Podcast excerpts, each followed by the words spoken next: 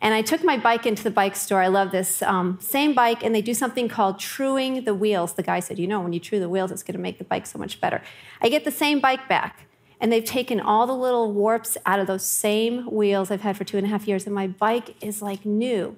So I'm going to challenge all of you. I want you to true your wheels. That's Dr. Laura Trice, and this is the Depression Detox Show.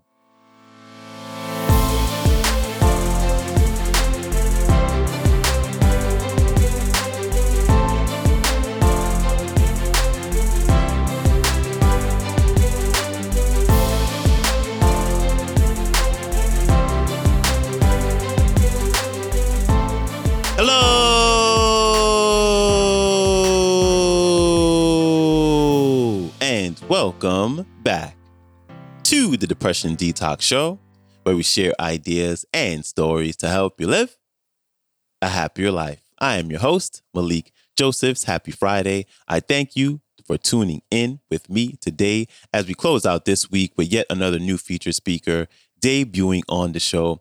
And I really, really enjoyed listening to this clip because Dr. Laura talks about the challenges of accepting and asking for praise.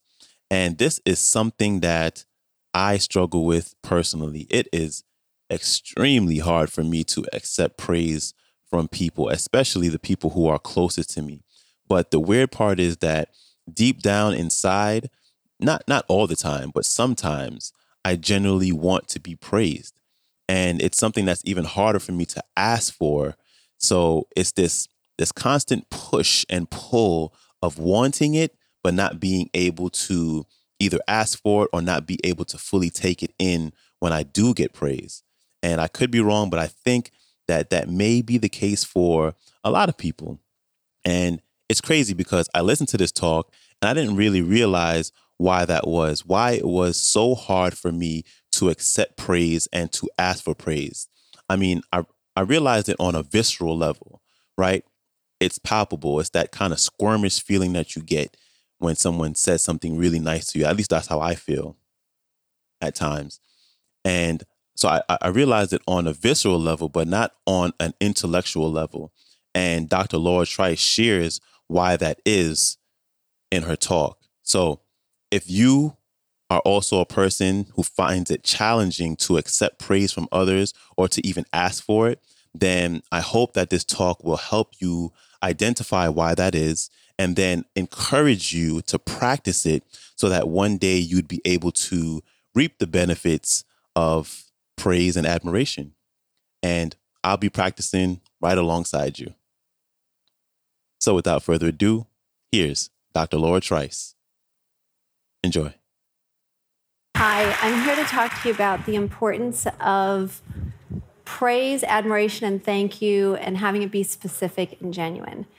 And the way I got interested in this was I noticed in myself when I was growing up until about a few years ago that I would want to say thank you to someone. I would want to praise them. I'd want to take in their praise of me, and I just stop it. And I asked myself, why? I, I felt shy, I felt embarrassed. And then my question became Am I the only one who does this? So I decided to investigate. I'm fortunate enough to work in the rehab facility, so I get to see people who are facing life and death with addiction. And sometimes it comes down to something as simple as their core wound is their father died without ever saying he was proud of them. But then they hear from all the family and friends that the father told everybody else that he was proud of him, but he never told the son. It's because he didn't know that his son needed to hear it. So, my question is why don't we ask for the things that we need? Um, I know a gentleman married for 25 years who's longing to hear his wife say, Thank you for being the breadwinner so I could stay home with the kids, but won't ask.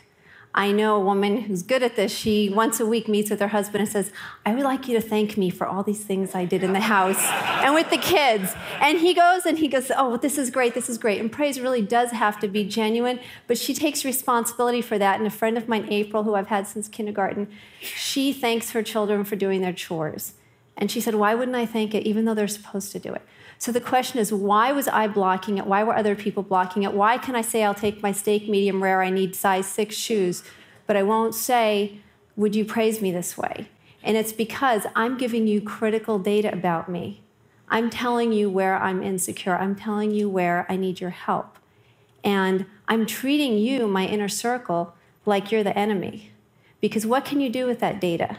You could neglect me, you could abuse it, or you could actually meet my need. And I took my bike into the bike store. I love this um, same bike, and they do something called truing the wheels. The guy said, You know, when you true the wheels, it's going to make the bike so much better. I get the same bike back, and they've taken all the little warps out of those same wheels I've had for two and a half years, and my bike is like new.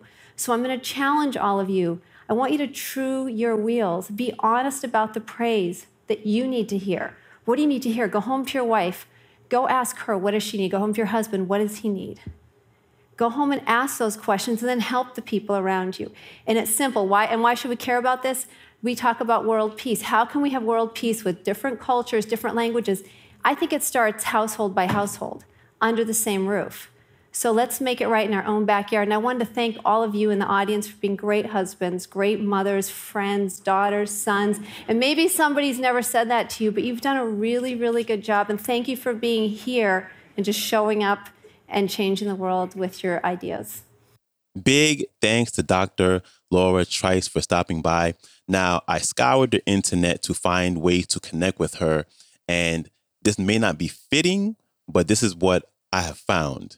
So if you'd like to connect with her, you can go to her website, laurawholesomejunkfood.com, and her book is entitled The Wholesome Junk Food Cookbook More Than 100 Healthy Recipes for everyday snacking. And I have both of those links in the show description, along with a link to the entire talk, so you can go and check that out. And as I've said in the last two episodes, that I am thinking about increasing the amount of episodes per week to five episodes. So instead of just Monday, Wednesday, and Friday, the show would be Monday through Friday. So if that's something that you would like, you can give me a shout on IG at Depression Detox Show or you can email me at mj at depressiondetoxshow.com. And that is a wrap for me.